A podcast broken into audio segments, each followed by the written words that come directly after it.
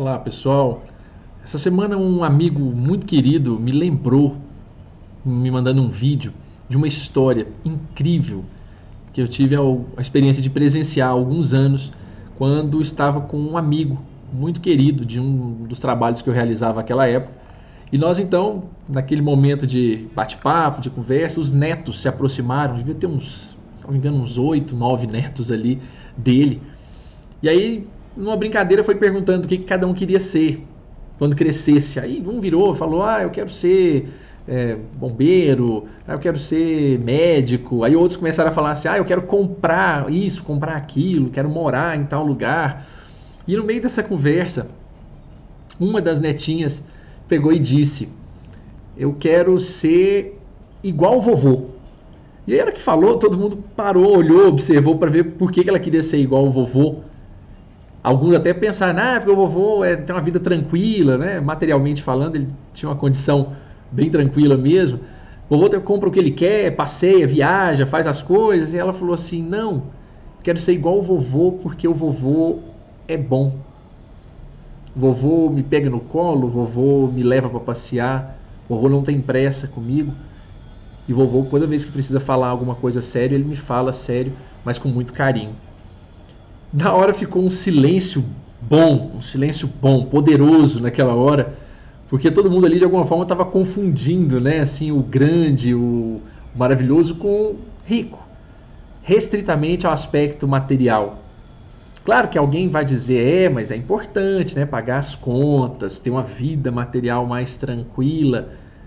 Mas no final das contas, o que aquele vovô e outras tantas pessoas mostram com clareza nessa vida é que aquela pessoa que se dedica verdadeiramente ao seu trabalho, ao seu exercício, a aquela ideia de um heroísmo oculto que ninguém fica sabendo, cumprindo sua jornada verdadeira porque não vai ter presente, não vai ter troféu, não vai ter nada remunerando ou compensando ou recompensando essas dificuldades do dia a dia que a gente passa. As pessoas falam de pessoas bem-sucedidas, a gente sempre leva a ideia de que é uma ascensão, de alguma forma, da pobreza à riqueza material. Mas no meio dessas experiências, antes de chegar a essa ascensão, como é que está passando como é que nós estamos vivendo cada oportunidade dessas, durezas da vida?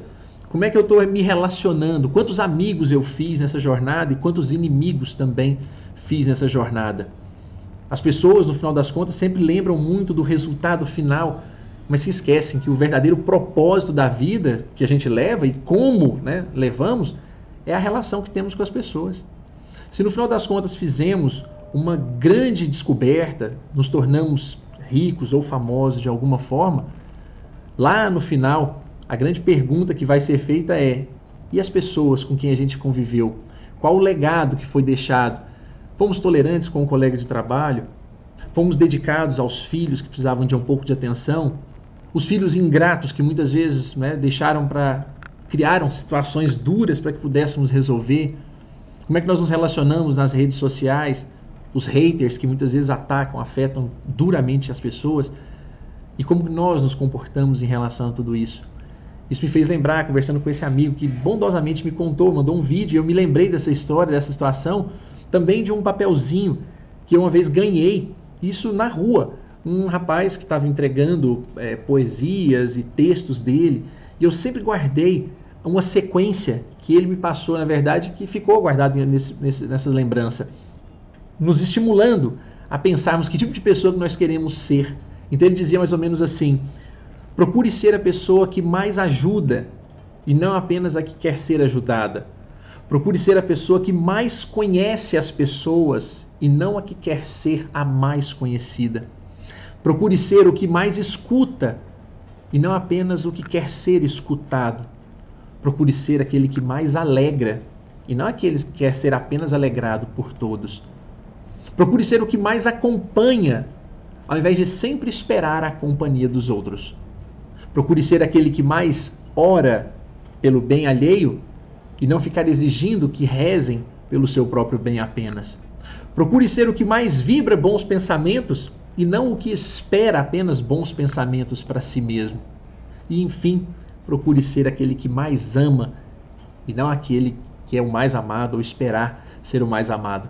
Nessas ideias ou nessas condições de pensamento, a gente percebe né, que se a gente vai afastando as durezas, as doenças, os problemas, o que é o nosso objetivo, trabalhar para realmente termos uma vida sempre melhor, mas se efetivamente quisermos apenas afastar, sem enfrentar, sem resolver a pessoa que nos maltrata, as condições difíceis que temos na vida, nós nunca vamos resolvê-la e elas sempre vão bater à nossa porta.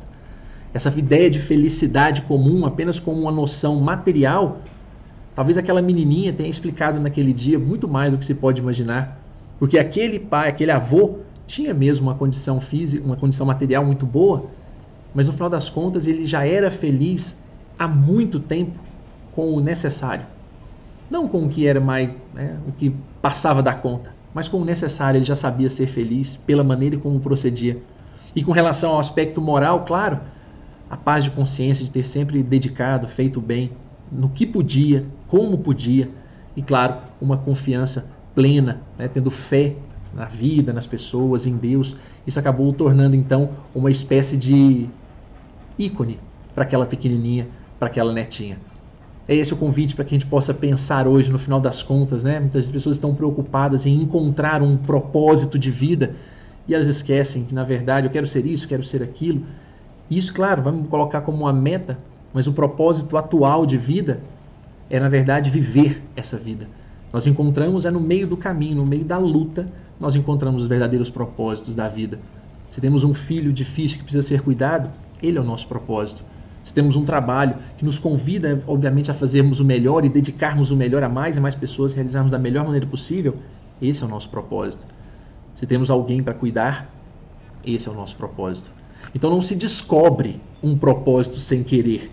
A gente vai organizando, vai visualizando de acordo com as experiências que a vida vai nos trazendo e no final das contas, para que a gente possa, ao final dessa jornada de todos nós, um dia, quando alguém perguntar como é que você quer ser lembrado, eu quero ser lembrado porque eu fui bom.